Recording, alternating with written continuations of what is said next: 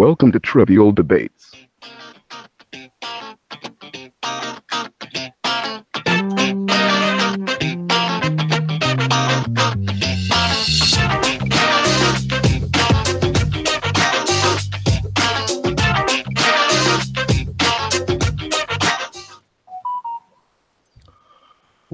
Welcome to the 54th edition of Trivial Debates, the ultimate pop culture challenge. Hello, everybody. I am your host today, Mike O'Connor, and we have some uh, very awesome new debates this month. Each week, of course, our panelists will be judged and scored on their arguments for facts, passion, and creativity. And here we go with this week's panelist. Starting out of the hop, we have. All right. Whoever you are. Our, our first panelist today is Jeff. What up? Boom, Jeff Nader. Welcome. Drop the mic. I'm here. I'm back. All, all right. And our next contestant in the hop, we have Jody. Welcome, Jody. Here, I'm Jeff. I'm coming for you, Jody. The mic. There you go. The virtual attacks are me, already beginning. And our third contestant today, welcome to the show, Adam. Hey guys, no big entrance for me. Oh, come on. we all did guns. Come on. We need to do guns. Come on. Wave the guns. Oh, he's showing a different type of guns. All right. Oh, Bazookas. Adam's Adam's Everything. bringing the big guns today. Everybody better watch out. All right, we want uh, we want people to be passionate, not personally mean to one another. Of course, let's keep it clean, gentlemen, or as much as possible. Okay. Keep in mind, you can also skip to a new debate by looking at the time indexes in the description for our viewers at home and uh, going into the battles that interest you the most. Okay, are we ready? Ready? Let's get ready to rumble! All right. We've got six categories coming at you today. Category number one, open for all three contestants, is movies. Let's cut right to that first question. And our first question of the day under the category of movies What is the worst movie adaptation of a comic book? Who are we going to first today? Let's go to Jody. I see you first up on my Oh, screen. Okay. All right. So I picked a little known movie, uh, very big budgeted, but uh, terrible performance, uh, which is a movie from 2004. Uh, obviously, the best movie ever made, which is Catwoman. Uh, this is a terrible movie.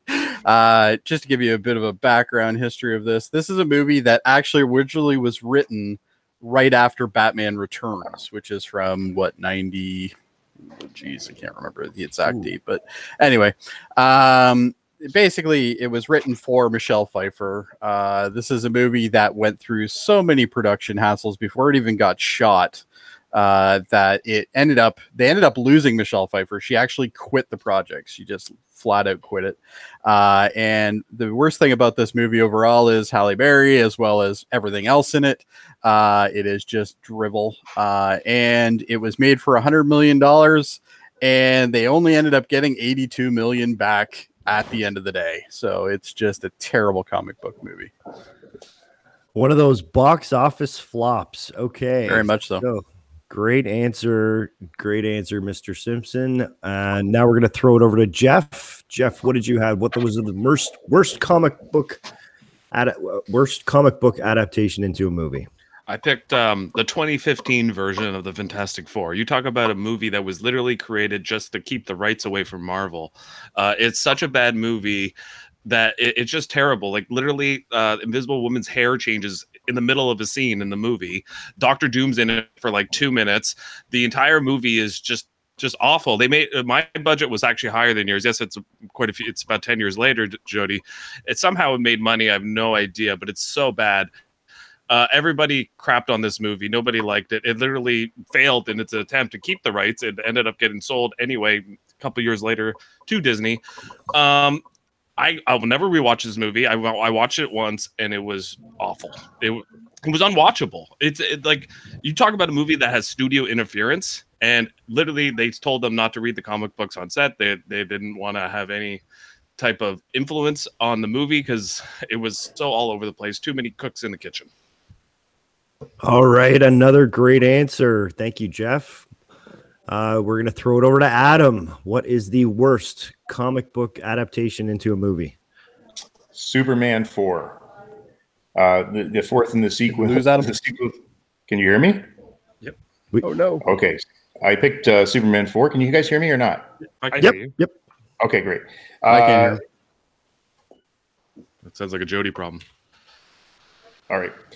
Back back to this Superman 4 starring Christopher Reeves. Uh, he was able to get uh, his old good friend Gene Hackman to come back reprise his role, but it's still a terrible movie. Uh, the picture was made for 17 million. It made 15.2 million dollars at the time.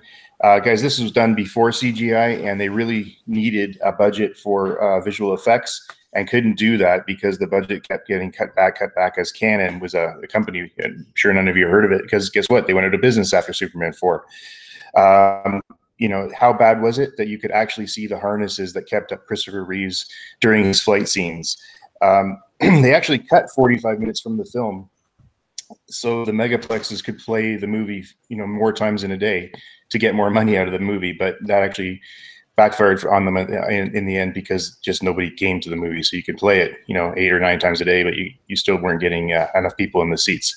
So, you know, box office flop story was terrible. It was very political and, uh, you know, focusing on the nuclear race at the time in the early 80s. And uh, again, uh, story writing was awful and just just a, a box office flop. All right, thank you, Adam. All right, so three tough, three tough ones to start off with. Uh, great answers, guys. Jeff, I think Fantastic Four was was brutal, like you said. Um, at the end of the day, they made a couple of sequels off it, so I'm I'm leaning No, more no. towards. No, No? no, not that one. No, that's the Oh. there's two Fantastic Four movies No. before that. This is the last one that He's was- talking the 2015 one with Kate Mara and all that. Okay, so I'm I was confused. So- there. Miles Teller. I, I wouldn't mind starting if that's all right with everybody. Yeah, go for Yeah, it. go for it. Okay, number one, I'm the only movie out of the three movies that were picked that actually lost money. Every single one of these other movies made money. Okay, even though not much when it comes to Superman 4, uh, but they definitely made money. Um, now, that's not the only thing that's obviously going to judge this uh, this thing, but my movie is supposed to be a representation of a character from another movie doesn't even mention Batman at all in the damn movie, even though it is a Batman character, uh, and literally done by the exact same studio, Warner Brothers, which you would think would be able to keep their IPs, you know, pretty pretty straight, but unfortunately couldn't. Uh, the other thing that also happened is that my movie actually got seven different nominations for Ras- uh, Raspberry Awards, which is the Raspberry Awards, which is the worst films ever, uh, essentially, and even one worst picture, worst actress, worst director, and worst screenplay uh, for that year uh, out of all the contenders. Which I don't know if you guys remember 2004. There was a lot of terrible movies back then, uh, but overall, I just think uh, you know, with all my uh, points aside, I think I clearly am the winner here. Okay. Uh, I have a, cou- a couple things to say. First of all, my movie is is so bad that they were going to make a sequel and they said no. There was too much negative reviews and the box office um, the the box office uh, was not good enough. It was like twenty million dollars they made off a hundred and twenty million dollar budget. Uh, so 100 really, 167 million actually. well, okay, so no, they made forty million, maybe no, not even. Uh, Yeah. Not even close. Yeah, not was, even uh, close. And, and okay, so here's the deal with this movie. Tommy Wiseau, the guy who made the like, the worst movie ever that people like, The Room, The said he would be interested in directing the sequel, and they actually seriously considered it. So these these are the type of things with the Fantastic Four. Also, look at look at the title of my movie, Fan Four Stick Four. yeah, that's a marketing nightmare right there for sure. That's all. I, all right, I, I'll just stop with that. Yeah, Mic mine, drop. mine Okay, also I- I've had. got one. I've got one for Superman. You guys got to hear this one too. So Cannon, Cannon uh, Studios at the time, they actually had in the you know in the works and planning stages was the first super uh, first Spider-Man movie. Pardon me, and and because of this movie was, was so bad, and, and Jody, it only made fifteen point seven domestically, and and Yep. it did cost seventeen million, so it did lose money. But long and short, um, they couldn't make the first Spider-Man movie, which was probably a good thing. But you know, it, it de- definitely delayed the the production of Spider-Man, probably until CGI came along. And I will say this again: is that back in in those days when you absolutely needed you know good visual effects, especially for a, a superhero movie. Um, you know, to cut a budget so drastically that you saw cables, you know, made it look like a B movie. Uh, it was was tragic, honestly. You know, coming out of how Superman looked in Superman two and then Superman three, they're all pretty good movies. Did you But, say uh, that they lost money? They lost. Dem- they lost Worldwide. worldwide. They did not lose money. Domestically, they lost money. Oh, okay, domestically. Sorry, I heard I misheard that. Yeah. So I mean, you know, like to me, again, just it, it could have been tragic for the whole uh, uh, superhero movies if it, if it hadn't performed. It didn't perform, but thankfully somebody got smart and saw the potential in what they could do from the first three movies. But this was a, you know, and I, I think honestly for Christopher Reeve, uh, a very bad ending to a great career.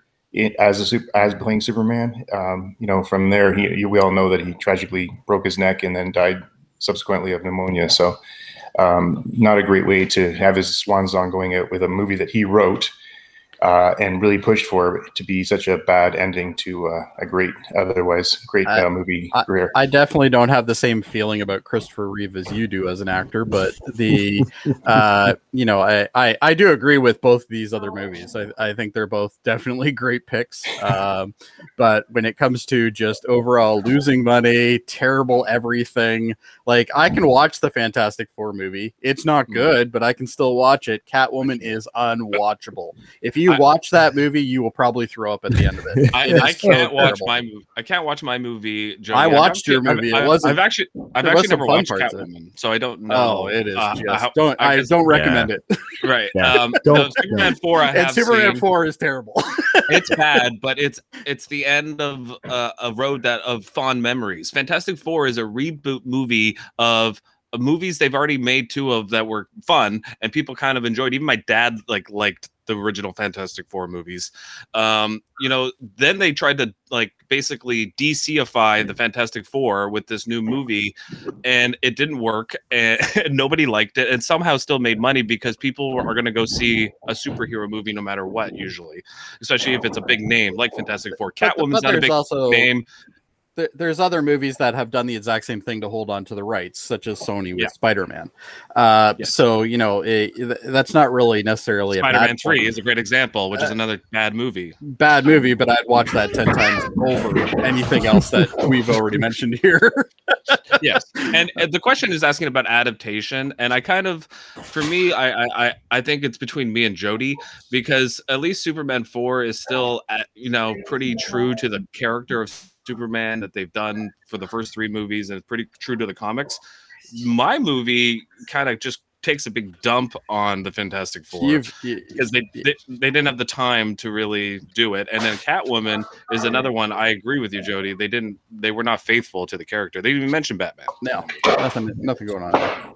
So it's my, my movie is my movie has won so many terrible awards. Uh, I, I I I think that alone seals the deal. But you know, Uh, it's- well, mine won obviously up to our also. judge. Uh, mine won Raspberries too, Jody. It won worst director, worst prequel, Right. remake, rip-offs, or sequel, worst picture. Like I would Well- suggest you you take the reins at this point I- because these I- two will keep going back and forth. I think true. we have to call it. Uh, so I think Fantastic Four, now that I've been reset and know exactly which movie we're talking about, uh, decent bones to this movie. Decent bones to this movie. And like Jody said, I can watch it. It's uh it's not great, but I can watch it. it's it's a um, plain movie. Yeah. Yeah. That's what I look at. exactly. It's Sunday afternoon. There's nothing on. If I have to watch okay. Catwoman on a plane, I'd probably open the emergency exit.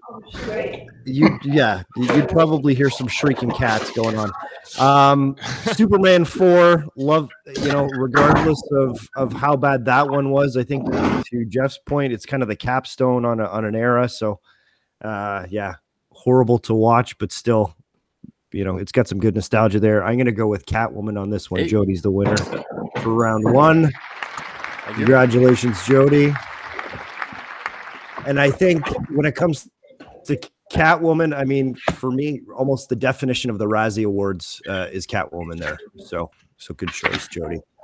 All right, we are going to move on to question number two quickly and keep this thing, keep this show rolling. Category number two, television. And your question is, gentlemen, what is the best Ken Burns documentary? All right, Jeff, we're going to throw it to you first. Uh, I went with the one everyone knows him for, the Civil War.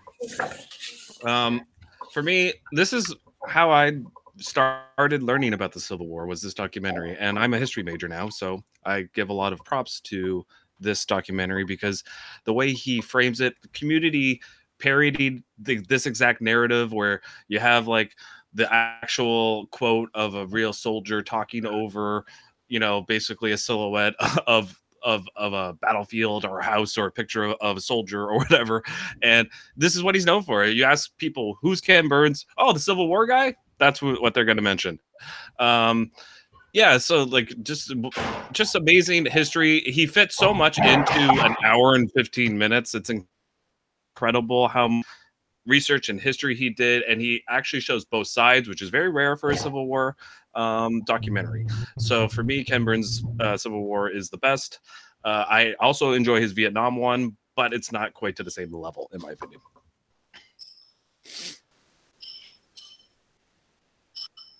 You're muted, Mike. Sorry about that, guys. Fantastic answer, Jeff. And we are now going to throw it over to Adam.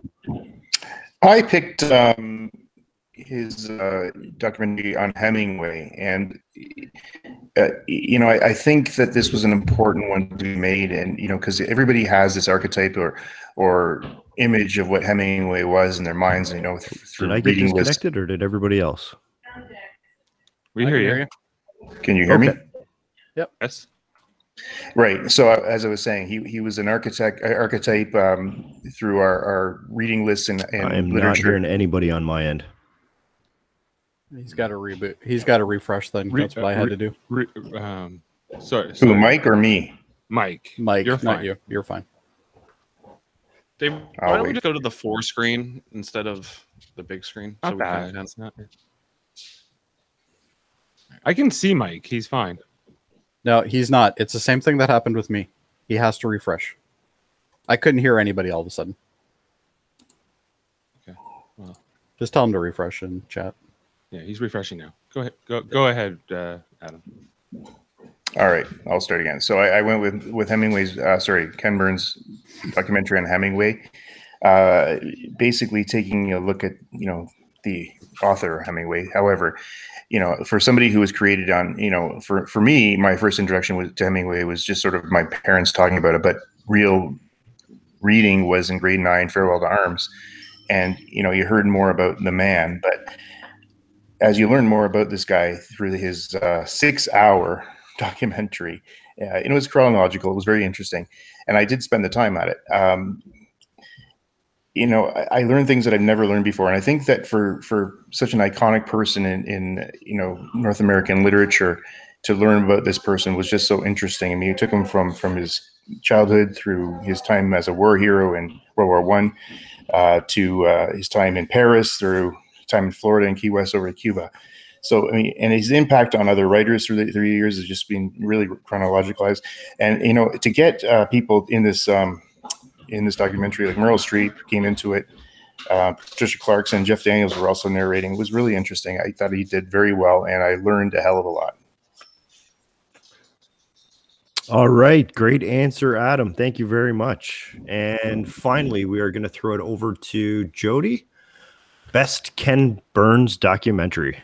Okay, so I actually picked the Vietnam War, uh, and the reason why I picked this uh, is it, it's it's a great telling of both sides. Um, I find a lot of the Vietnam uh, War based documentaries on TV um, are usually one sided. They're very you know tell the American side and that's it. Uh, the nice thing about the Ken Burns uh, Vietnam War is he does actually discuss both sides of the of the conflict, uh, as well as how it affected both sides uh, a little bit better. Um, the it's a 10 episode uh, piece uh, so obviously you have different topics per the 10 um, so i'm not going to get into that. Uh, but basically it, it, he captures the exact feeling of the war um, and the feeling that people had the you know the, the struggle as well as the conflict that they had uh, with the fact that there was a lot of people that didn't believe that they should be there all that stuff. So overall i just think it's a really well done telling.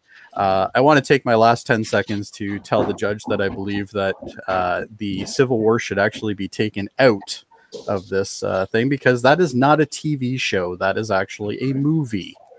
So this is a tv category so i don't know why that was allowed but I'm uh, protesting the judge and mic dropping on uh, on Jeff there.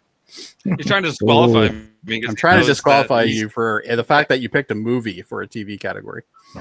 What, what do you, they're documentaries. They're, TV. they're you know. Sorry, it's a TV I'm pretty category. sure. What do you mean One it's a movie? Was it in a theater? Hold Yes, on, I, it I was a gotta film. fix this. I gotta fix this. One second. It did. It, it did air on PBS, so I think we're gonna we'll allow it for this one. I, I don't think that. Yeah, that's a. It's not like it was like a. a it had It a wasn't poster made and, for uh, TV. It, was, it's not a TV it wasn't. movie. It, it wasn't a the, It wasn't in a theater. yes, it Jody. was. It was a film. Jody, I, I challenge you to go watch Civil War in the theater. I can't now, well, fair enough. but anyway, I don't. I, I I don't agree with that pick. I it's not a TV uh, documentary. I think it's. All right. Uh, oh, I- okay. I think No, because he knows it's a you to look superior documentary to his, uh, and it really is. Uh, the the Vietnam one's Ratings good. Wise, like it is definitely superior. But I didn't pick it because it's a movie. Well, I mean, it's a technicality. if you like- want to argue the merits of the documentaries, Okay. I think we, we could uh, certainly do that. And for me, um, he put way more effort and research into his Civil War. It's what he's known for. Everybody knows Ken Burns for the Civil War documentary. For the, Uh, film, the new Civil Hemingway War, one yes, is the also film. fantastic. Uh, I, I, I've, I've watched it as well. Um, it's about It one is. man though, so it's it's a little bit more focused, I guess you could say. Uh, it the Civil definitely War and the Vietnam. for Jeff, for me, like you know, having visited his home in Key West, and and just you know, again, the, the mystery of that guy has been, you know, it just brought so much que- more questions that I had about the guy, and you know, he wasn't nice, and No. you know, Hemingway was was you know, I, you know, for one person who you know enjoys Quite an writing, ass. He, was. yeah. He he lived life on his terms, and and just didn't really give a shit about anybody else's feelings or thoughts or whatever. He just you know it was all about him, and that's very clear. You know, even through his drinking and his abuse through of, of his wife's wife, pardon me. Um, you know, it, you know, his grandchildren barely knew him. It's just, just it was all about Hemingway. And I, you know, for me, I and if you've ever get the chance and to go to Key West, please stop at his place because it's it's worth seeing. Um, just you know, just amazing um, person. Six-toed cats. Yeah. Yes, the polydactyl cats, they're there. I've seen them. So, um, but anyway, I, I quite enjoyed it. I learned a lot. Like I said, you know, Civil War, Vietnam, you you you get all over the place. It's it's overdone. This was a, a one man show, yes, Jeff, but it was also not many people have taken the time to to investigate one person like that. Well, I think the key of a good documentary is to make sure you cover the subject matter correctly. You know, all three of these did definitely cover them uh, and covered them very well. Ken Burns is, in my opinion, one of the best documentary makers in the world, like, it, you know, bar none. Um, you know, the Vietnam War, I, I felt was probably the best representation. I, I've studied a lot of the Vietnam War. Uh, and his his take on uh, how he made that and the shots and all that, everything about it is just high quality uh, it's it's a great it was a great TV event. It was a great TV experience, and overall, I just think uh, when you're a, good documentary has to show the bad as well as the good. Uh, and I think definitely with all three of these, that's that's absolutely true. Um, but again, as I said, I, I the the uh, when it comes to ratings wise, all three of these are very high up. Uh, mine would be the second best rated out of the three of them if we don't count the fact that Jeff has picked a, a film. Uh, but uh, overall, it, it's it's it. I, I think all three of them are great picks. So I, I don't envy our judge. Let's put it that way. I don't really understand your argument there, Jody, because like mine first broadcasted on PBS for five consecutive nights. That's on TV. That's not like I don't understand what you're talking about. Like, yes, it's a mini series, I guess. Is that what It- you mean? It's a film. Why? Because it was done by a, a film production. It's company? even called a film. The production, the production environment, everything that they did to produce it said it was a film, and it did actually display in theaters. okay. It, it but also aired on TV first. Yeah, Uh, I'm with- I I'm with- can't- I'm I can't verify on that, but- Jody. I'm sorry. Yeah, anything that airs on PBS is a show. Yeah, I disagree with that, but anyway. So I, I don't agree with that. I also think with the Civil War, That's right. That's um, like telling me every time I, I I see Die Hard on TV, that's a TV show. It now. did. no, it didn't that's air. not the same it didn't, thing. It did. Wasn't premiered on. It's where it premieres, Jody. That's what matters. Yeah, it It, premiered in theaters as well No, on didn't. It PBS. pre- yes, it no. did. it first broadcasted on PBS. So All right. that Anyway, I you know what? The judge gets to make the decision. I'm not. anyway, first of all, uh, I was going to say about the Civil War that, that he got incredible voice actors to be in this. Like Sam Waterston did Abraham Lincoln. We had Morgan Freeman doing Frederick Douglass. Jason Robards did Ulysses, Ulysses S. Grant. He, he um, all these different uh, great people he got to uh, do the voiceovers uh, for this documentary was fantastic. Um, yeah, and, and when you're asking a question like, "What is the best Ken Burns documentary?" and then you go, "Well, it's a TV question." Like it's It is a TV question. Ken That's the Burns category. documentary? You know it, what's interesting about the, his choices for for um, for voice though is, is pretty cool. When you, you like, I, I not that I'm taking away from my own argument here because I'm not. It's just I think the way he picks his actors. Like, look at that list. They're very they're very fitting. Very fitting for tho- Mhm. those and mine like Meryl Streep, Patricia Clarkson, Jeff Daniels. I think those are very fitting for that one as well for Hemingway. Yeah. you know he's he's a great great uh, um, what do you call it um, documentarist I guess. Absolutely. Um, and uh, Mike, you got to make a hard decision here. And I he agree. gets the big actors. Okay, well, yeah, these were all good arguments. I think you guys all went to the wall. Um, this is just going to come down to my favorite. I've seen all three, and we're going to go with Civil War. Hmm. Yeah, yeah, it was epic. I think all three of them were really epic, but yeah, Civil War's the winner. Oh. All right, moving on to music now. Category number three: Who is the most influential? Who is the most influential musician no one has heard of? We are going to start with Adam for this one.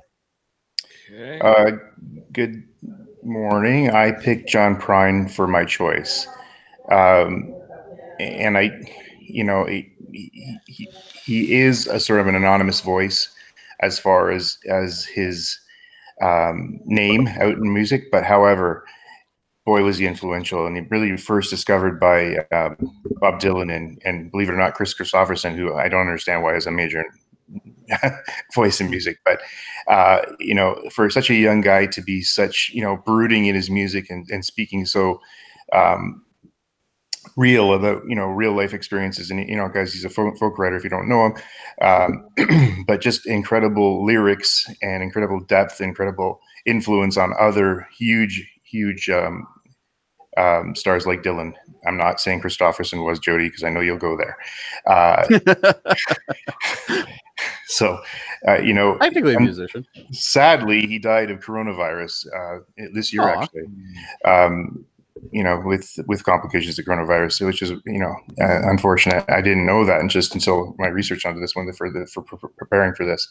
Anyway, um, long and short, he, he- you know, he was ex- excellent.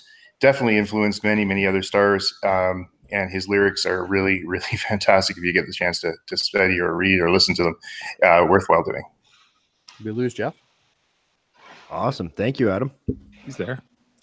I think I we got see him. everybody still. I think we're all good. All right, that Okay. that means it's your that means it's your turn, Jody. Who is Oh, okay. the most influential musician no one has heard of? Let's throw a minute on the Uh, board. Well, I definitely took the no one has heard of part uh, pretty pretty seriously. Uh, y'all can hear me? Yep. Okay. For some strange reason, it blanked out. Um, I picked Hal Blaine. Uh, Hal Blaine is an American drummer and session recording uh, artist. Uh, this man worked. Uh, he estimated to have sat in on 35,000 sessions and 6,000 different singles being made. He was actually a drummer. He did a lot of background drumming. Uh, he did fill in drumming as well. He also just did uh, direct drumming for various bands, uh, some bands which include the Wrecking Crew, Beach Boys, The Byrds, Frank Sinatra, Dean Martin, Johnny Rivers, Simon and Garfunkel, Neil Diamond, John Denver, Barbra Streisand, Captain and Tennille, The Carpenters. The list goes on and on. Uh, this man is just an absolute genius when it comes to playing the drums as well as various other instruments. Uh, he worked on a lot of um, a lot of popular uh, singles, including singles for Elvis Presley, the Beach Boys, Simon and Garfunkel. Uh, overall, just the man itself. Uh, past that, it's just overall he's just a very very gifted uh, gifted individual who obviously uh, clearly is uh, a treasure for the music environment. And that's your minute. Thank you, Jody. All right, Jeff, let's hear your answer. Who is the most influential musician no one has heard of? I picked Vic Flick. Yeah, I don't know if you guys know who Vic Flick was, but basically he was also a session musician, much like Jody's pick, um, but it, more of the British invasion type, not the the American type. Uh, so he, you know, if you've ever heard the James Bond theme, that that's him playing that. Um, he also uh, played on Hard Day's Night with the Beatles and Help. He um, so you know he played with Herman's Hermits. He helped Jimmy Page when he was a session musician before he ever became Jimmy Page. So you talk about influence. This man had it. Uh, he also worked with Nancy Sinatra. He worked with Tom Jones, Dusty Springfield, Paul McCartney, uh, Petula Clark, Donovan, uh, uh, a ton of people. Eric Clapton, he helped. Uh, he he's kind of was known as in a lot of ways as like a godfather of guitar session guitar playing because he kind of came before a lot of the people you know today, like like Page, like Clapton, like all those guys. So for me, you know, incredible that this guy no one really knows who he is, but he, you've heard him play more songs than you know. Well, that's kind of the nature Um, so, so if I can get right into this, both both Jeff and and and Jody described great supporting um, support. I mean, they talked about help, they support, they were they were on sessions, but they didn't do much other than that. It seems like, um, you know, they were definitely there. They they definitely had skill. They definitely had the ability to be there and um, on all albums. I'm sure. However, you know, to be an influencer, I think the question was not support. And um, you know, I, I- I'll quote um, Dylan here. No, no, no way somebody this young can be writing so heavy. Uh, John Prine is so good, we might have to break his thumbs. So, you know, it was it was definitely a uh, an influence on these guys and how they you know manage their their careers from that. Jody, what was the name of your guy again? Sorry. it? Hal Blaine. Hal. Yeah. Hide, hide, hide, and hide, and show who- Just fixing it. There you go. Oh, okay. There we go. Oh, I'm like, uh, just uh, for me, for for the Wrecking Crew, just quick with Jody's, I would have picked Carol Kaye over Hal Prine, but uh, oh, sorry, um, but but uh, Hal, Hal Blaine, sorry, uh, just because I'm more of a bass infu- enthusiast, and um, that's who I would have picked. And she was like the first female session musician that you can really think of, but that's neither here nor there. I, I also Uh, picked based on how many, you know, the, the fact that he has sat in on, you know, 35,000 sessions and played. Like, that is incredible for any mu- musician. Regardless but we're not talking about records and we're not talking about sessions. We're talking about influencing. You don't like, think right, that can- being in 35,000 recording sessions is not influenced? Of course, the, that influenced It- it- everything he touched. I guess it, defi- it depends on how you define influence, Adam. But you know, a, a songwriter, yes, definitely influential for anybody who hears those songs. This guy played the background in a lot of stuff. Like this is very influential. I, I'm sorry, I disagree with you on that. How much of it did he write, Jody? Doesn't have to write any of it. Well, d- no, Whether I'm just writes asking. not. Just Uh, Just honestly, I don't have that information, but I know that he did do some writing, but I can't tell you Yeah. exactly. Uh, he was also the one who named the Wrecking Crew, um, so he was he was the one that came up with that name, uh, which I forgot to mention originally. Uh, but uh, also uh, did various things like "Be My Baby" in 1963. He wrote uh, he wrote part of that as well. Um, okay, so for with Vic Flick, he was presented with a Lifetime Achievement Award in 2013 by the National Guitar Museum Museum for contribution to the history of guitar. He is only the fourth recipient to get that award. You know, so like these are the type of things you talk about influence. He was very influential on those session musicians that I mentioned, like Jimmy Page, Eric Clapton, No these doubt. type of people. Yeah. So Oh, I would totally agree with that. Vic Absolutely. Flick. Yeah.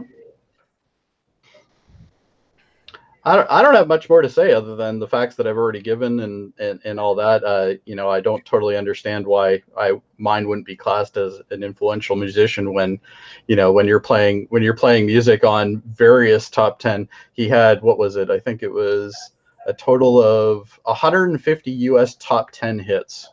Uh, he a- played on. I have a question. What's for for Adam? What's the most like um influential song like or just song that I know that John Prine wrote but I didn't know who John Prine was?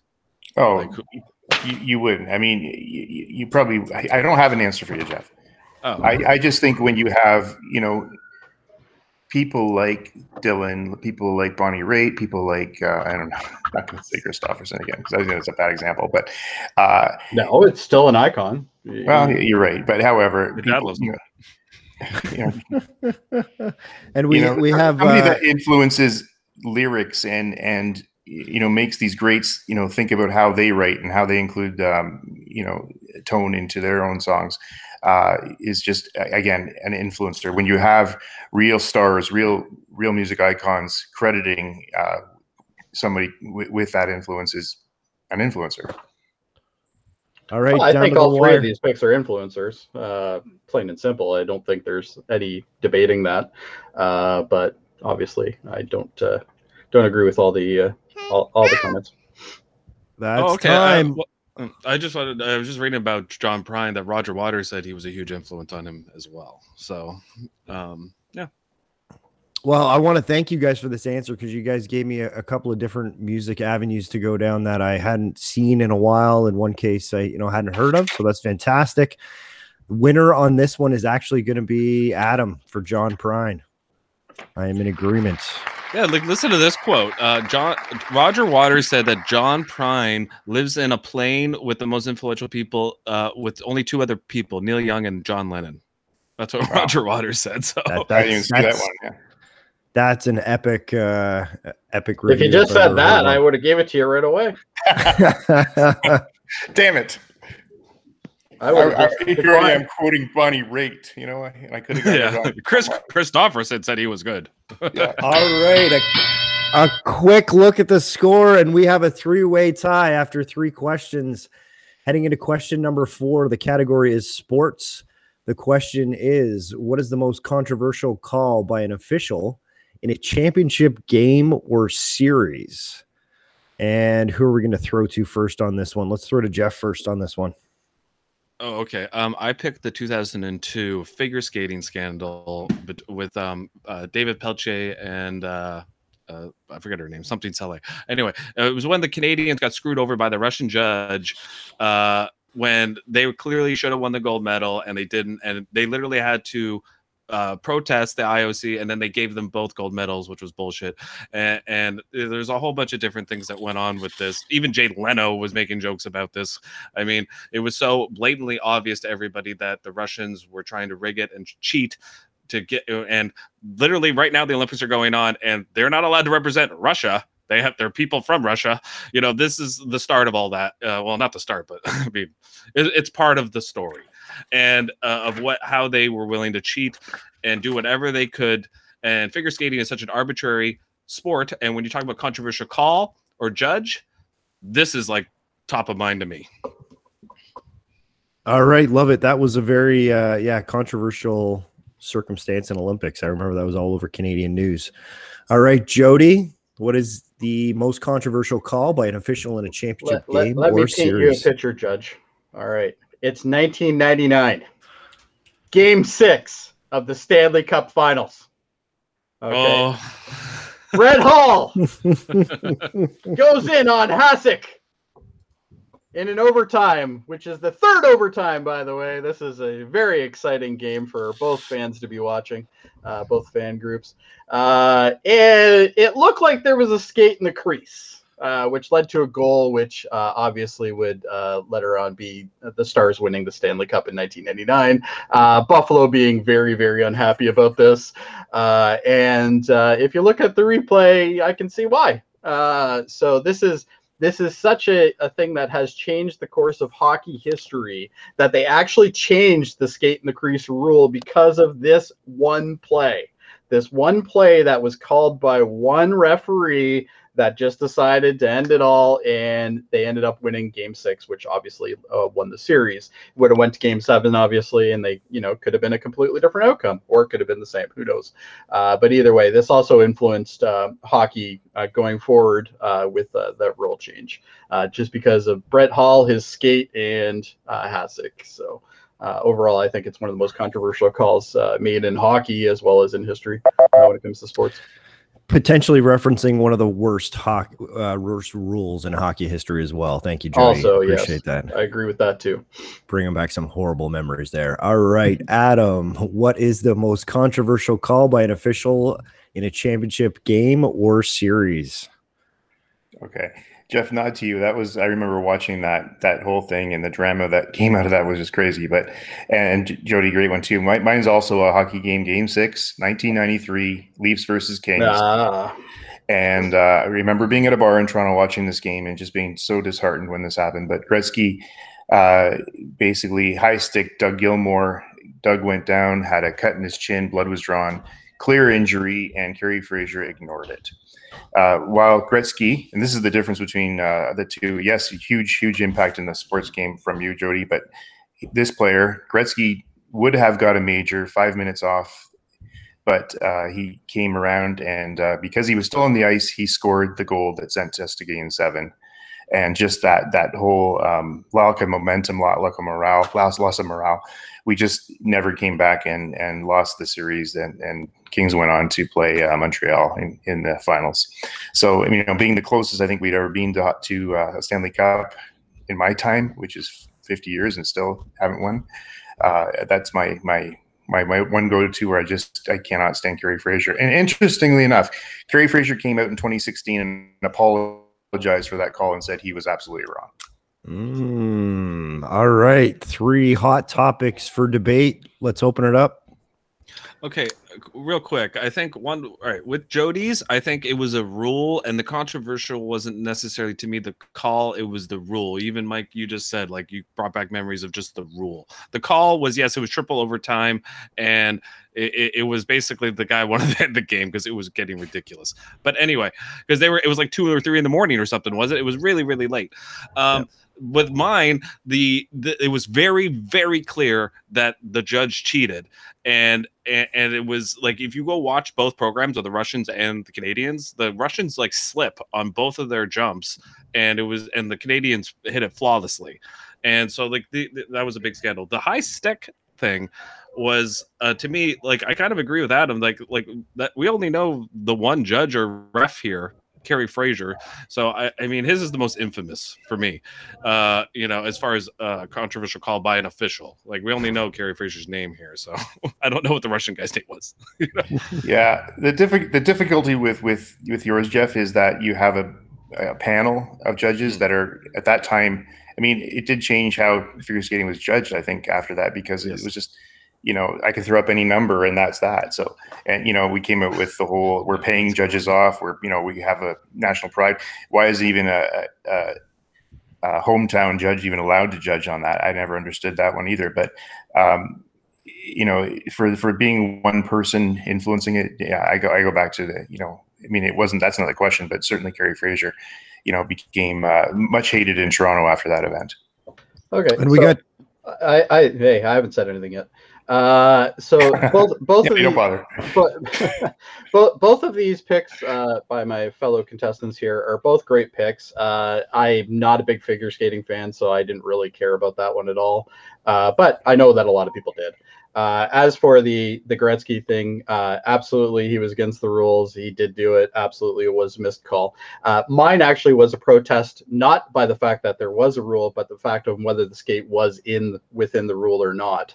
Uh, and that that to me still kind of debates exactly what you said, uh, uh, um, Jeff, in regards to my statement saying it wasn't really a controversial call. It was a controversial call. Uh, they didn't they didn't call it, and they should have because Only the city of rules, that Buffalo cared. Let's face it. Like you know what? A lot of people cared, and whether or not it, it, it was big, massive news. Uh, as for as for the the Leafs uh, thing, yes, it was. I, I a terrible call as well. I, I agree, uh, or lack of call, I guess is a better way to say it. Both of them are really lack of calls.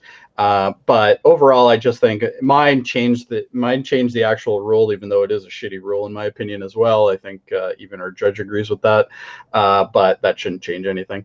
Uh, but overall, I just think it, the the the whole the whole figure skating thing. I I don't know how many people were really affected by that, but yes, it did change things, uh, as well as obviously uh, the the whole Gretzky controversy. I think it made it out to look a lot better than he should have. I think Gretzky should have been chastised a little bit more for that. But uh, overall, I just think mine being the one that really did change the rule book, uh, clearly changed the rule book. So Uh, well, mine changed the rule book too because they definitely there was led at the time. I think there was eight or nine judges in figure skating. Now there's only six, and they and they rotate which country you're from. It's not always the Russian or always the, the American that are on the Yeah, panel. So still they, they figure definitely skating. change things.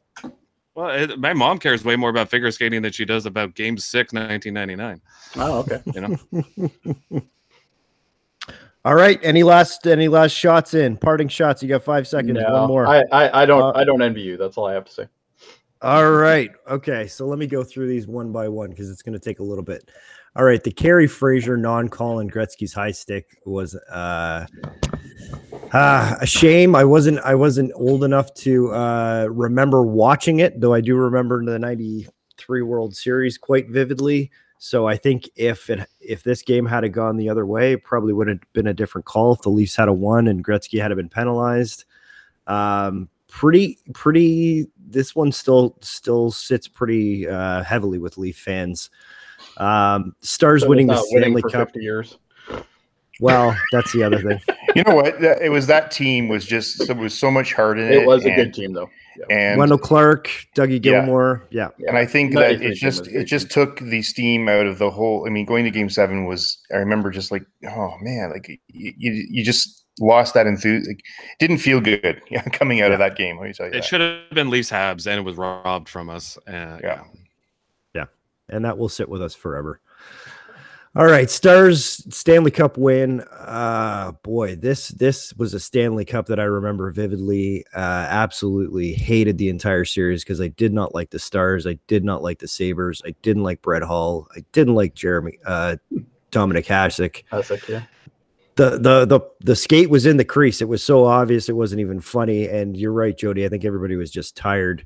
Um Yeah.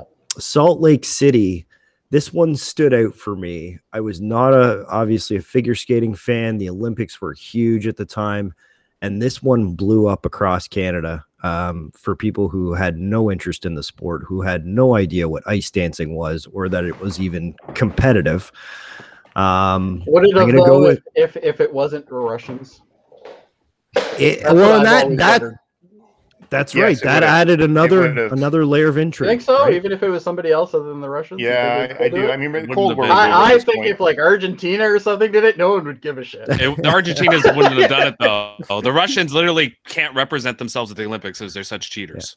You know, and, and I think Oh, you know, I, I had do- completely agree with you, Jeff. Absolutely. they've had doping issues since. I've just all that always stuff. wondered that. That's all. I was that wasn't really a point to. Uh, no, no, against no. I know. Yeah, just- yeah. I was just always wondering that. It was the great Red Scare at the Olympics, right? Um, So that's going to be the winner for me. We're going to take the we're going to take Jeff's answer, the 2002 Salt Lake City Good job, Jeff. scandal. All right, moving on to history now, keeping this show rolling. Which historical cult has the most bizarre beliefs or rituals? This is the weirdest question I've ever had to answer on this show. Just um. All right, that's what I was going just for. So you know, uh, I, I think this one wins. All right, and Jeff, you're going first, or uh, Jody, went first you're going time. first. Yeah. Uh, am I am I first now? Okay. Uh, so I picked I picked the Hindi sect cult, which is better known as the Aghori.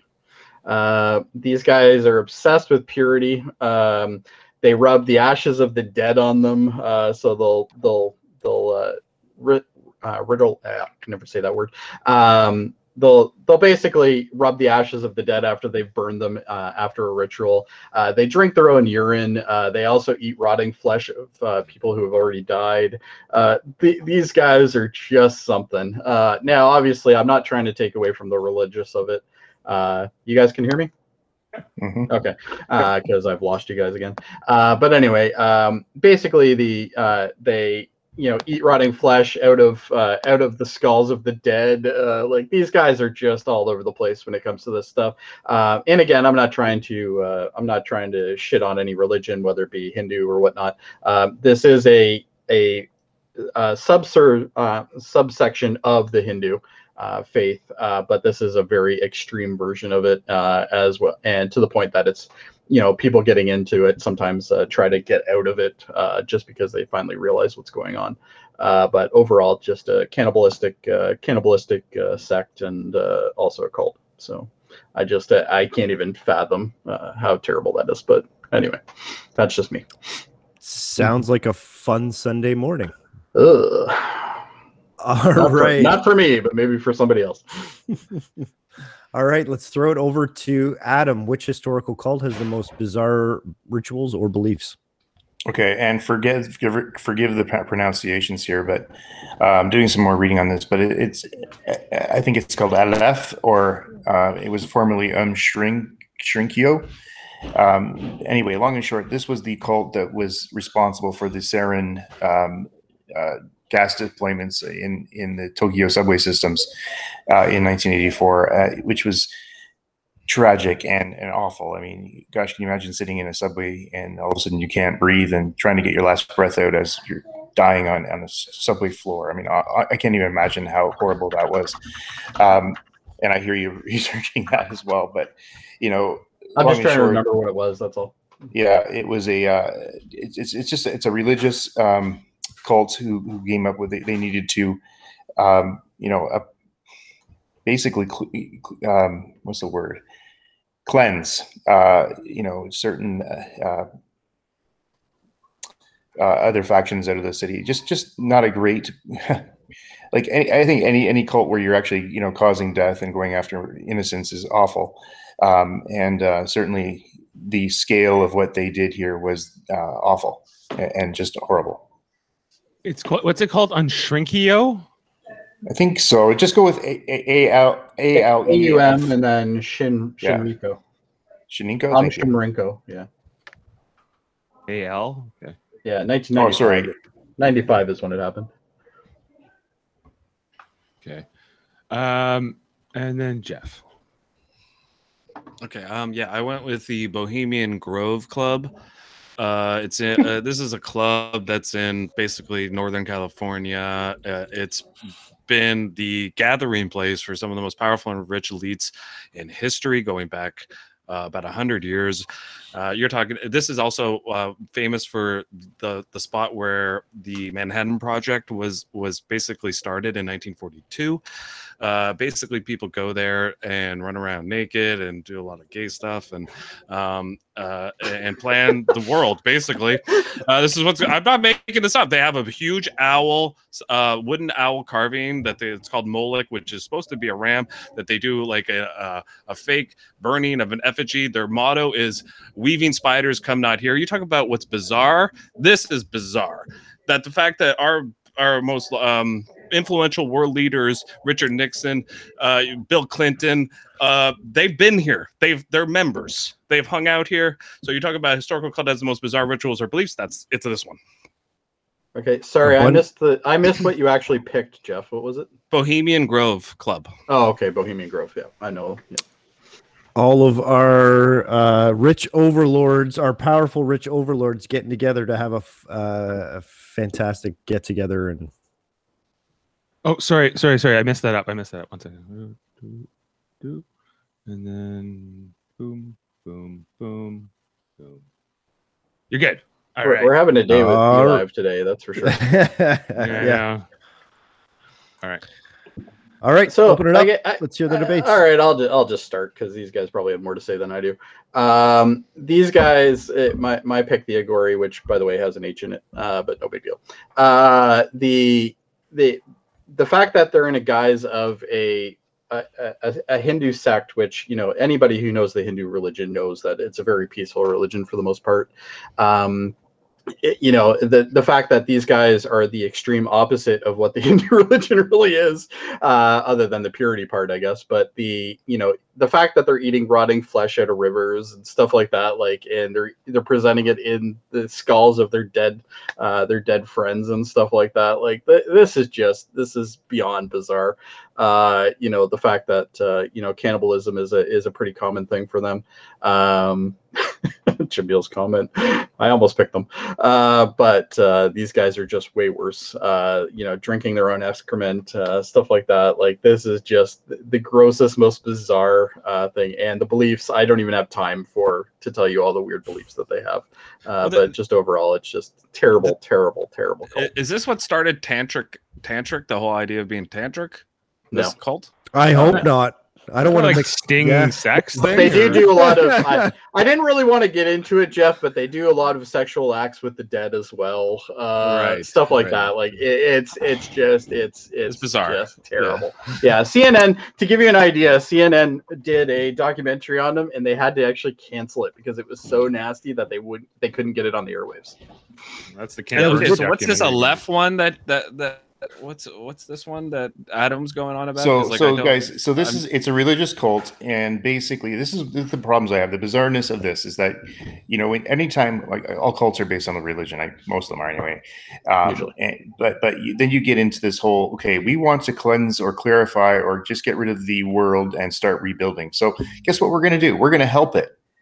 So let's release gas into a subway system and just you know i- and impact thousands and thousands of lives. I mean, it, it just but you know i think that just the, the that bizarreness of that just taking it out and trying to do something about your to get to your final goal uh it, it, just that mentality that you can go out and take on the world uh you know i mean your cults are bizarre there's no question i think anytime you're eating flesh of friends out of skulls my god but you know at least they're keeping it That's actually one of the more calm things that they do. oh my god but they keep they, they keep it within the cult you know i mean they're not going too far out right so uh you know but Well, they're not know, grabbing bystanders off the street or anything. right and, this and- this is reminding me a lot your cult adam of the show lost like Really? like, like yeah like they would would- would go and take people and put them somewhere and then like yeah Yeah. Anyway, long and short, it, it, they're just a bunch of wackos that you know got went way too far, and thankfully were shut down after that.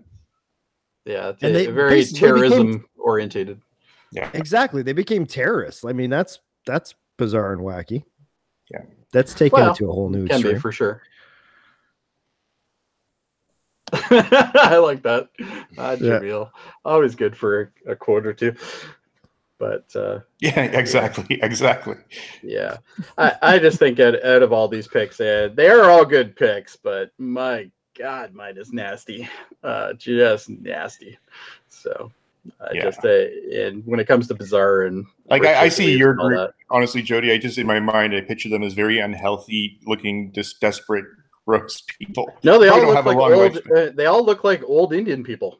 Funny Yeah. enough, uh, but Okay. you know they look fairly normal. But yeah, they have a, definitely a dark side, uh, which is uh, clearly uh, relevant based on the rituals and the beliefs that they uh, they are running through.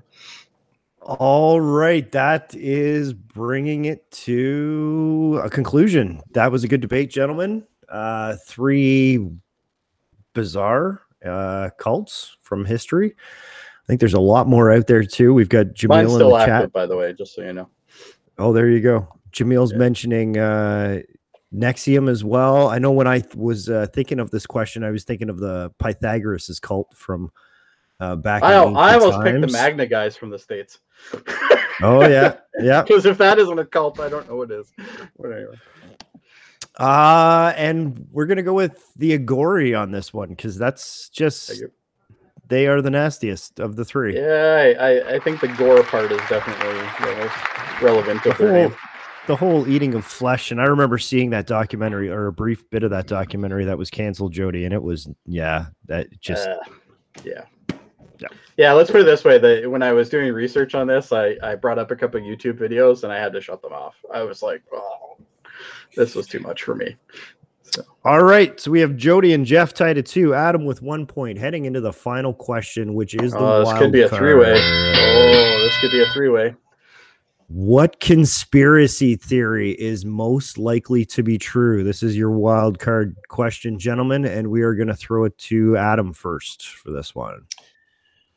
Okay, I took um, the infamous day in history, uh, Pearl Harbor, World War II, uh, when the U.S. Um, finally got into it. To were able to get into the war officially, and uh, not enough time to really bring everything here, but uh, real, real close, real quickly. Um, you know, the war had been going on for approximately two years at that point, two and a half years, and the U.S. had been doing everything they can to step around being officially involved, but you know, being involved with the U.S. or the U.K. with uh, Lend Lease, you know, pro- providing arms and and and goods so they can continue fighting the war. Basically, the U.S. knew is that you know, at, the, at prior to World War II, they were a minor power. They weren't they weren't elevating. The British still owned the world. They were the empire. German Germany was a major uh, power, and you know, the U.S. knew that if if Britain lost this war, um, the longer it went on, Brit- Britain would lose more and more influence around the world. But the U.S. was there to stand up and take it. So long and short is that they had to get involved, and they knew the U.S. The, the problem was the U.S. public wasn't there to support it. They didn't want to be involved, but they knew if they got a major attack, they could certainly talk the the the, the the people into joining and getting in, getting rallied and getting angry and wanting to be included in the war. So, what better way than to uh, let Pearl Harbor happen? Um, what did they do? Well, they sent all their carriers out to sea and left the little ships to be bombed. You know, um, so they they definitely um, set themselves up for success in the end. All right. Thank you, Adam. Jeff, over to you. What is the conspiracy theory most likely to be true? I picked JFK being killed by the CIA. Uh, okay, again, Your, mic- your microphone has to be reset. You're on the wrong mic, I think. Is that better? Can you hear me now? Much better. Yeah. Yeah. Yeah. yeah. All right. uh, So yeah, I picked JFK being killed by the CIA. Uh, specifically, I'm going kind of with Allen Dulles because the CIA is a huge organization. I'm coming back. When it picks uh, the director of the Central Intelligence Agency that was literally fired by JFK after the Bay of Pigs. He also ended up firing um, multiple other people, uh, like uh, Leo Lemnitzer was a, um, a Joint Chief of Staff. Allen Dulles' brother was mayor of Dallas the day um, that JFK w- was assassinated. He changed. He helped change the parade route. There's a lot of evidence that shows that the CIA was um, heavily involved in the JFK assassination. The poster right behind me was released in uh, was a movie released in 1991, which ended up releasing a whole bunch of files, kind of uh, showing a whole bunch of evidence that the CIA was heavily involved in this. It has never been directly proven, but most people generally agree that the CIA was involved. All right. One of the biggest conspiracy theories of all time. Thank you, Jeff. And over to Jody. Uh, I went with one a little bit more uh, closer to home here, I guess, uh, in a way, but uh, also one that uh, was a little bit more recent. Uh, I picked the controlled demolition of the towers on 9 11. Uh, the reason why I picked this was there's actually a lot of evidence to suggest that this actually could be true. Um, uh, more or less, one of the biggest uh, things is that they got a lot of architects to actually sign um, a I guess a, a, a paper, a scientific paper on the evaluation of it.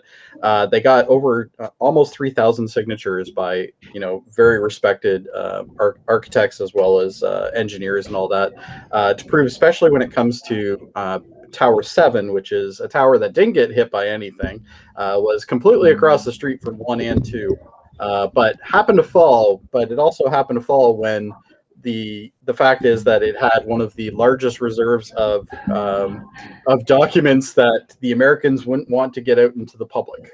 Uh, so they kind of uh, I'm not saying that the terrorist attacks were created by uh, uh, by the American people, but uh, possibly getting rid of Tower Seven could have definitely been part of that. And there's a lot of architectural proof that would that would show that that could have that could have actually happened.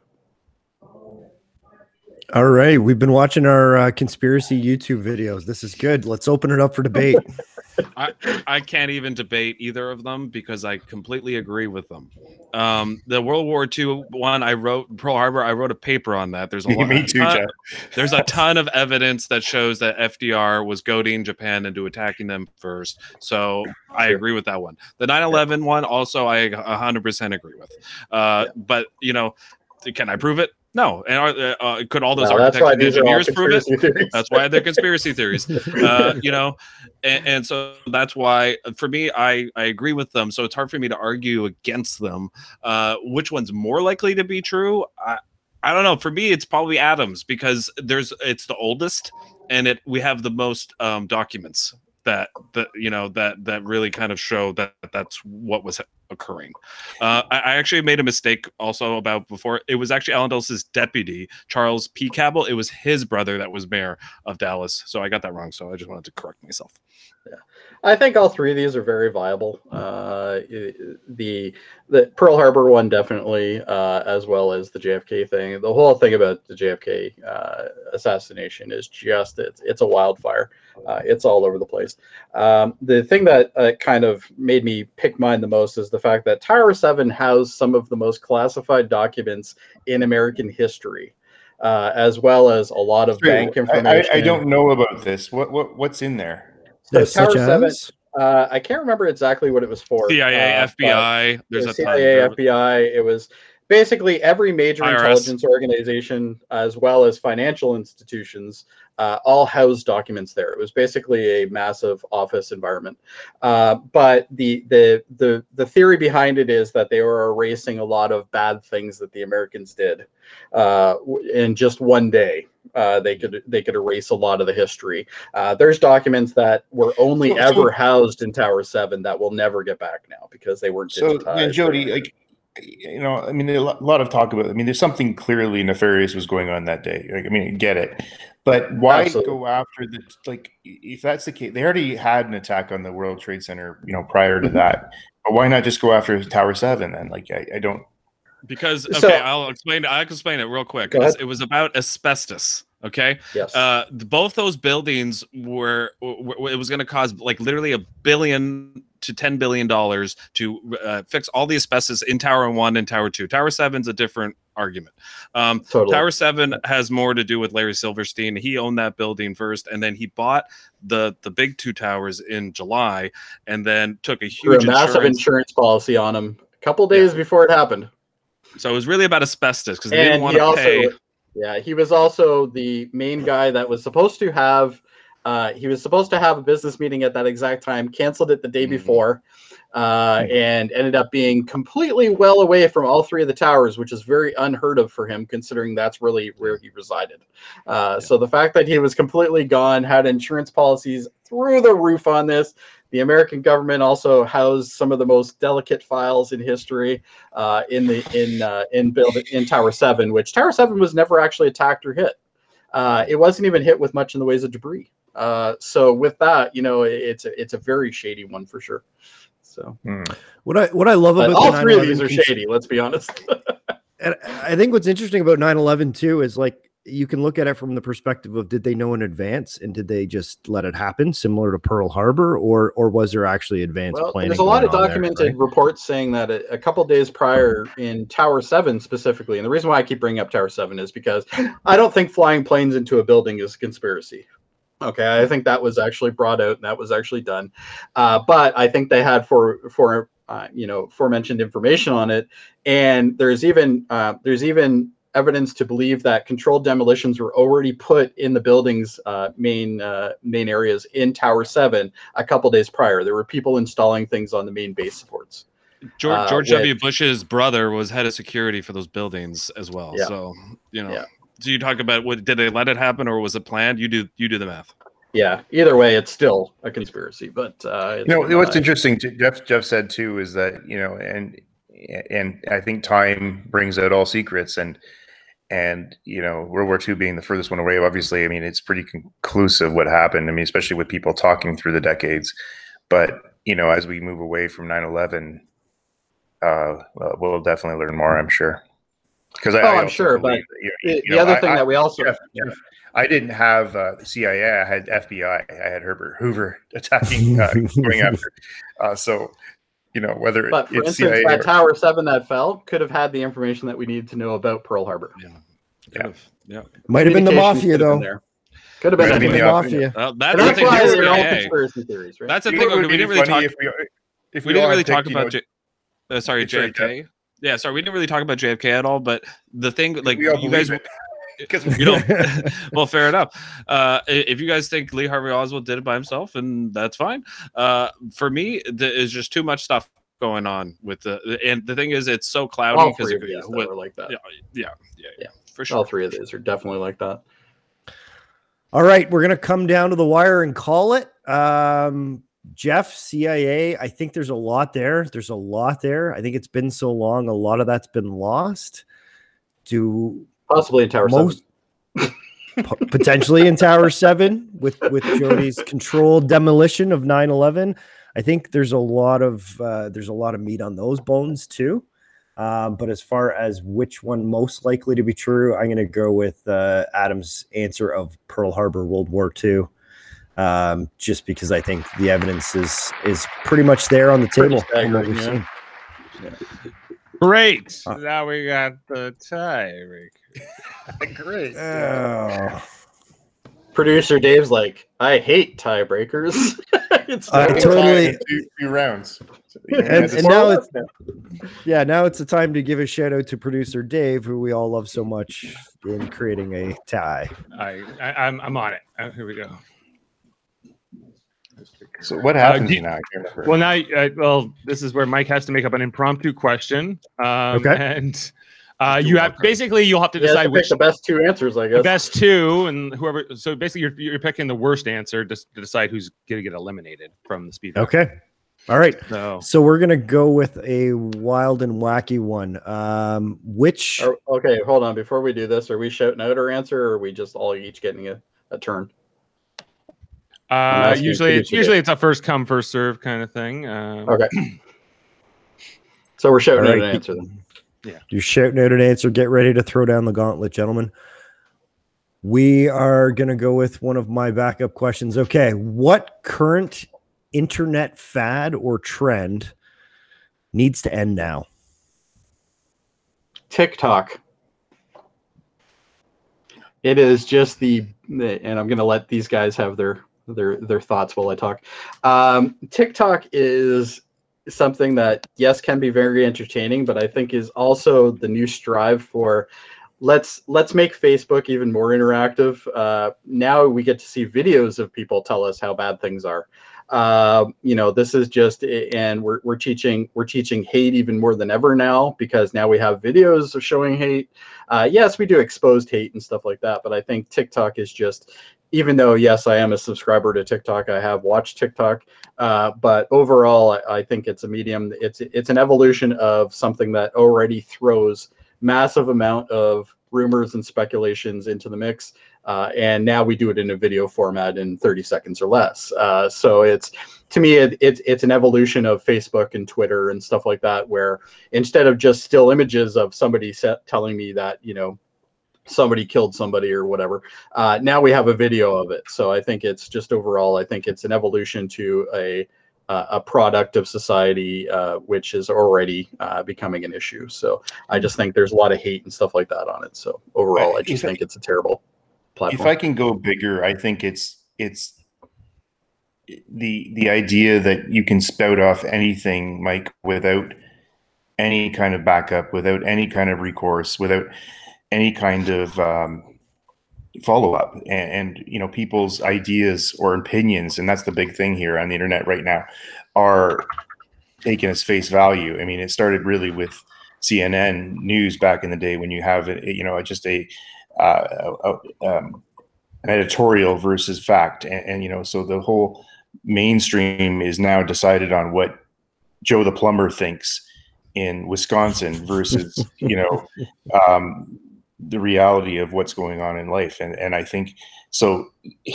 It's a very popular, un- unpopular opinion, but I believe is that you know until things get controlled a little bit, not by I don't know who, I don't know who, I don't have an answer, but you know, Joe the plumber is not speaking for normal America. I don't believe, and you know the fact or, that they can or all launch- plumbers for that matter. yeah, yeah.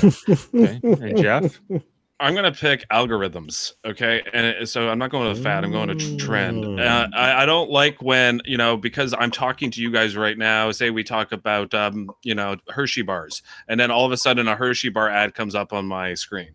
Uh, that would be my my. I don't like that, and uh, uh, the fact that Big Brother or whatever is listening to every conversation, or it's like listening to keywords that we say, and then it pops it into our internet search.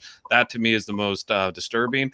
Also, I don't like the fact that um, with the algorithm uh, we get like you know you want news here you go like kind of the opposite of what you're saying adam uh, it's like here cnn here's fox here's msnbc you know only this perspective you know i i, I don't I don't subscribe to that. I don't like that. I, I would rather listen to, uh, I would rather listen to normal people sometimes, Adam, because sometimes, uh, you know, they're going to have a different perspective, and and if, even if you disagree with it, that's okay. You know, uh, it, it, it's up to you to use your head to to go, well, that's bullshit, or that's not. Uh, to me, you know, uh, free, you know, free speech is important for me. The, the problem with it, uh, getting rid of algorithms is you also get rid of the good things about algorithms, and you know, same thing goes with my answer and and uh, Adam's uh, thoughts as well. Um, the the problem with algorithms is the fact that you know people can't find this show if they're not interested in that type of stuff, or you know the, that type of thing, or you know, for instance, our Star Trek uh, or Star Trek stuff. You know, uh, Trek trekkers would need to be able to find that. Uh, so algorithms are very healthy with that.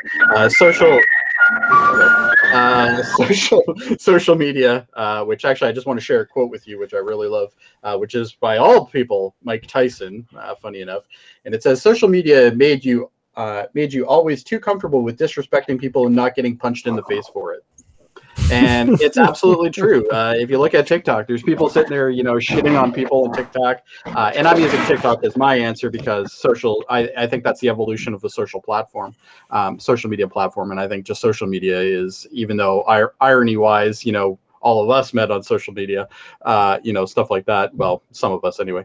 Uh, but uh, just overall, I just think it's it's it's becoming the point where it's just it's terrible. It's it's almost terrorism. It's just a different version of it.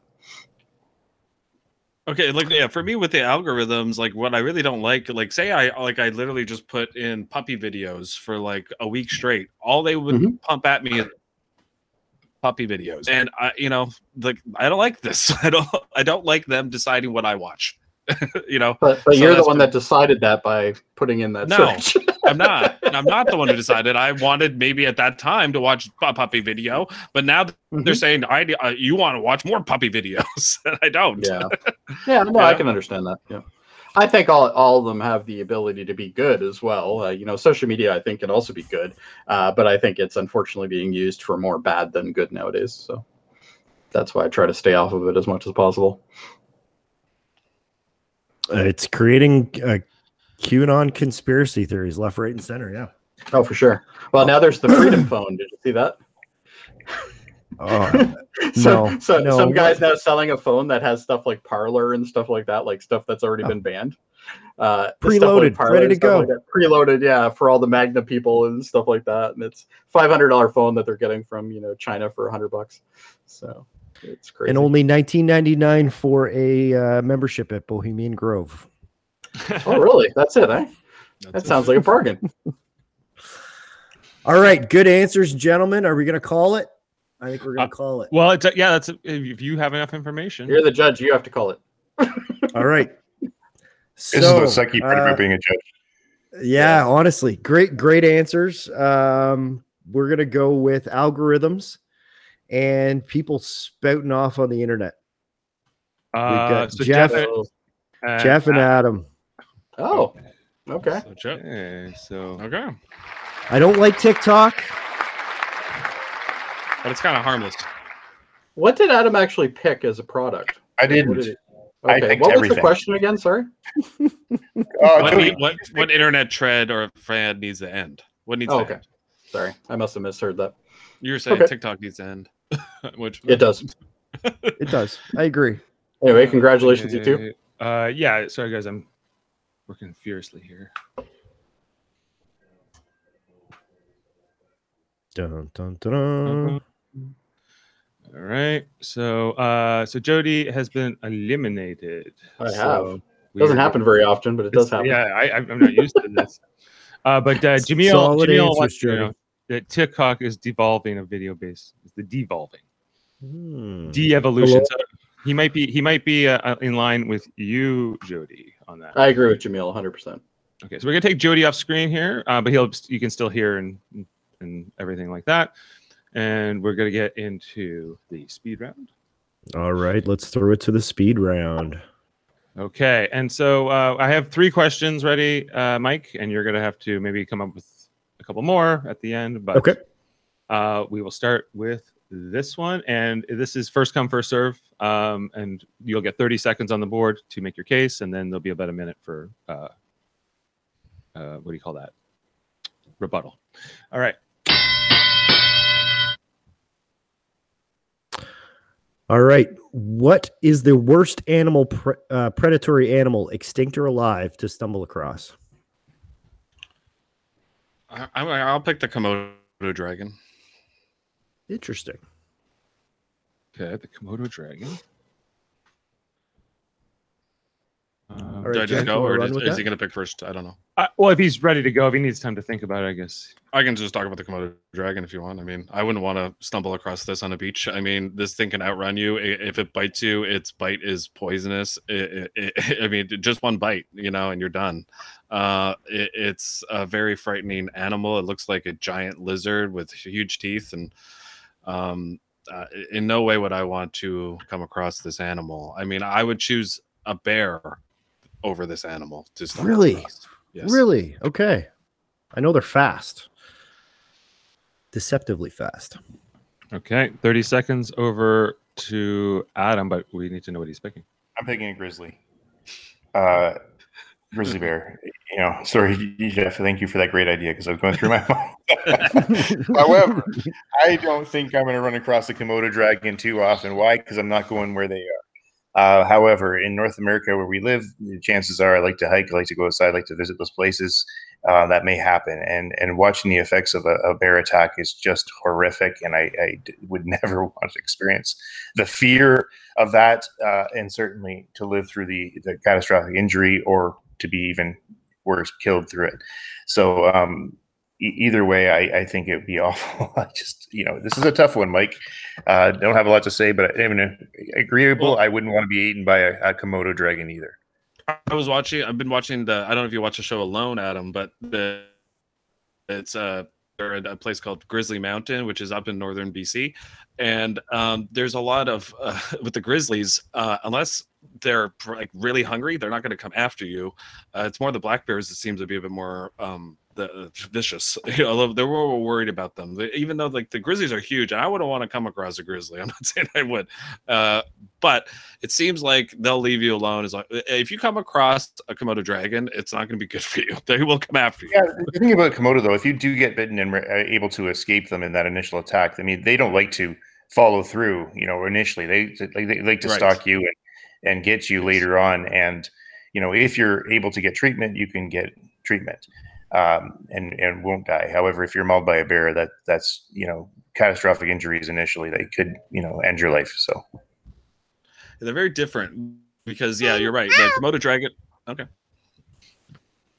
All right, that's time. Um, I wouldn't want to run into either of these animals in a in a dark corner or coming around the corner. Um, I feel like I'm slightly more prepared for a grizzly bear than I would be a Komodo dragon. I have, would have no idea what to expect from a Komodo dragon and would probably end up pulling on its tail.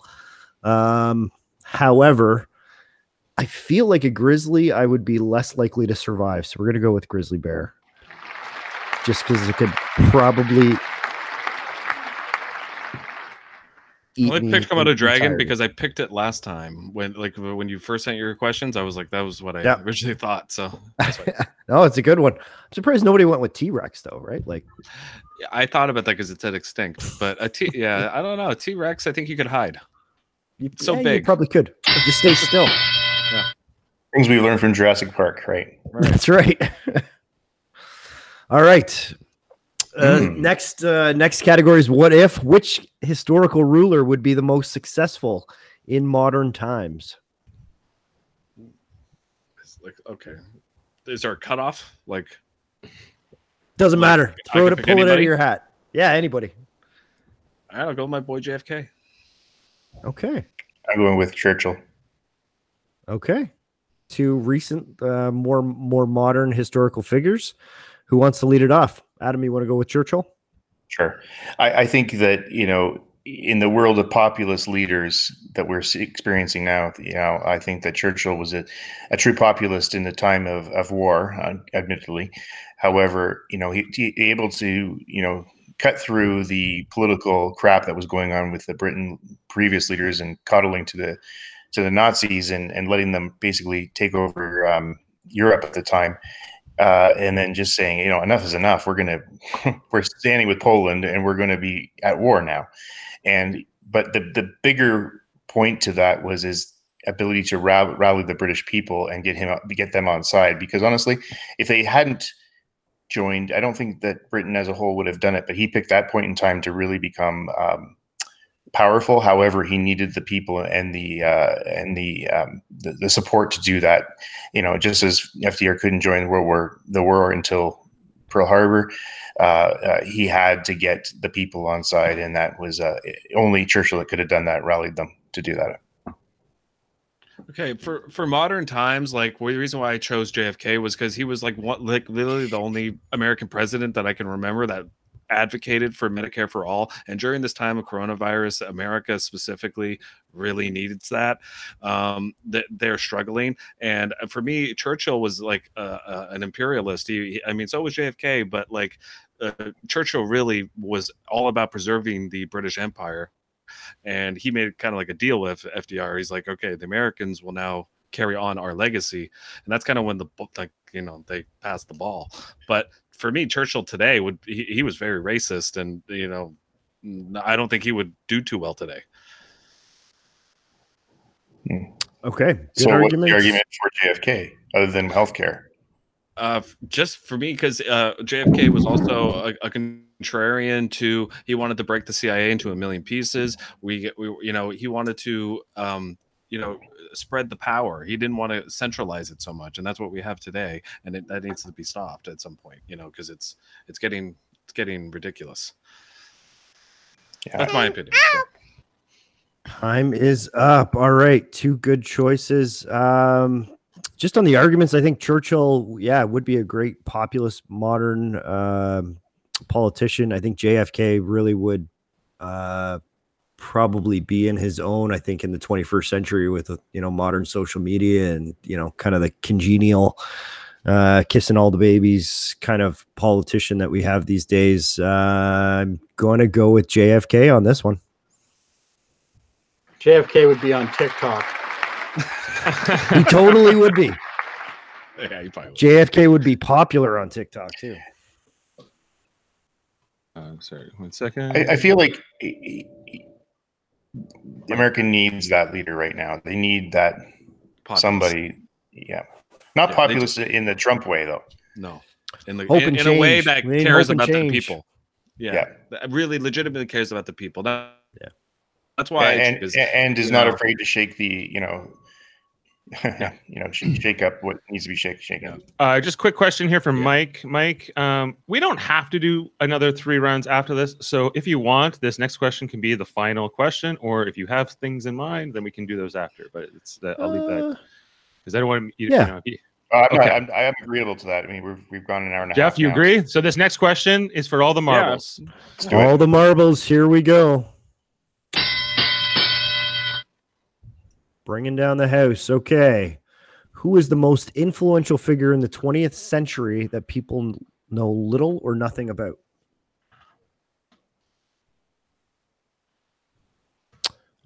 Most influential figure in the 20th century that people know nothing or little about.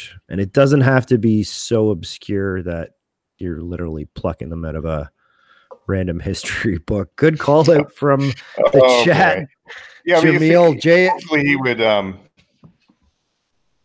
he would be more behaved. he would have to be. Like I, I don't think he could get away with having as many um late night liaisons and trysts as uh especially with famous movie stars as he was getting away with there back in the late 50s, early 60s. All right, I know we we leveled these guys with a tough one for the final. Okay, question. I've got one. I, am going to go with um, Harry Truman, and okay. I know he was a president, and I I do recognize. Uh, I just think he was a silent president, and he had a lot of power uh, when he supported FDR as far as you know, the outcome of the war and the way things were going.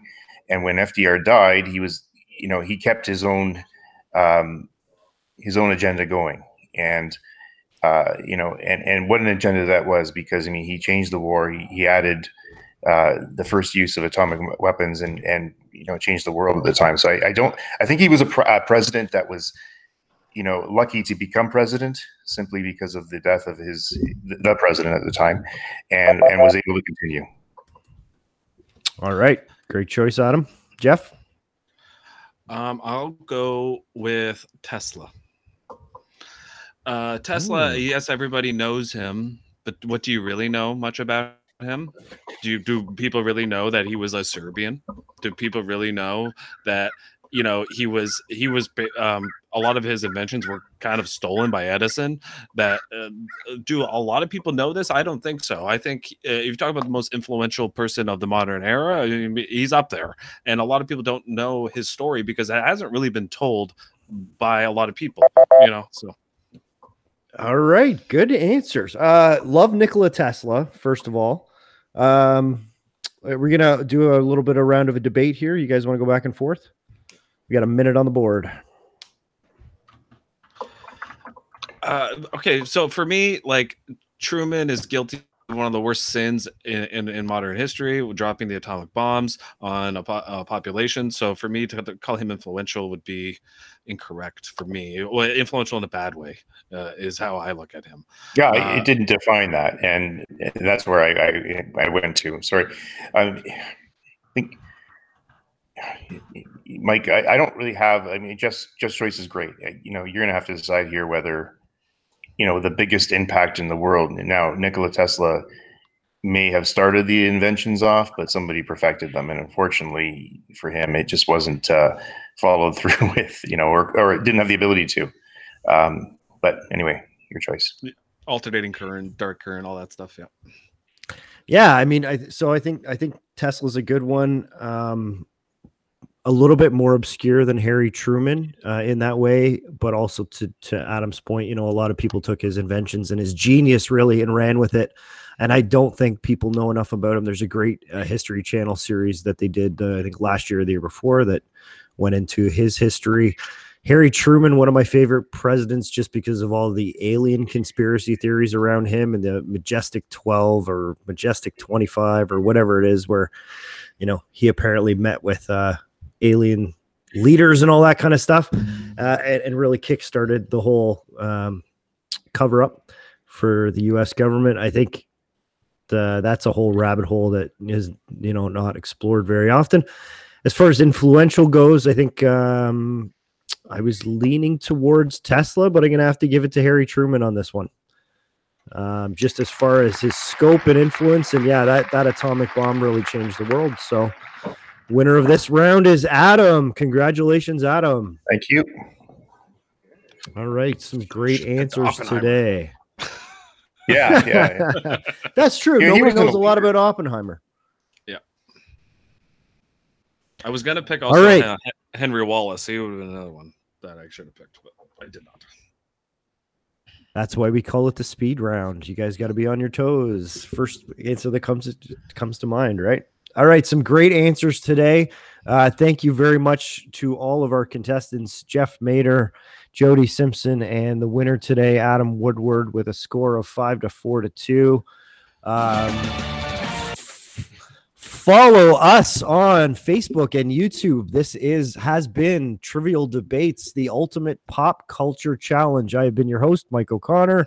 Thank you again to our contestants and our producer, Dave Mater. Um, all the links and information can be found in the description below. Click like and subscribe. Make sure to check out our other podcasts as well Live Long and Podcast, Star Trek and uh, TV and movie reviews. And of course, the Super Mater Brothers podcasting, scripted and reality t- shows. Until next time, see you on the flip side. Keep on keeping on.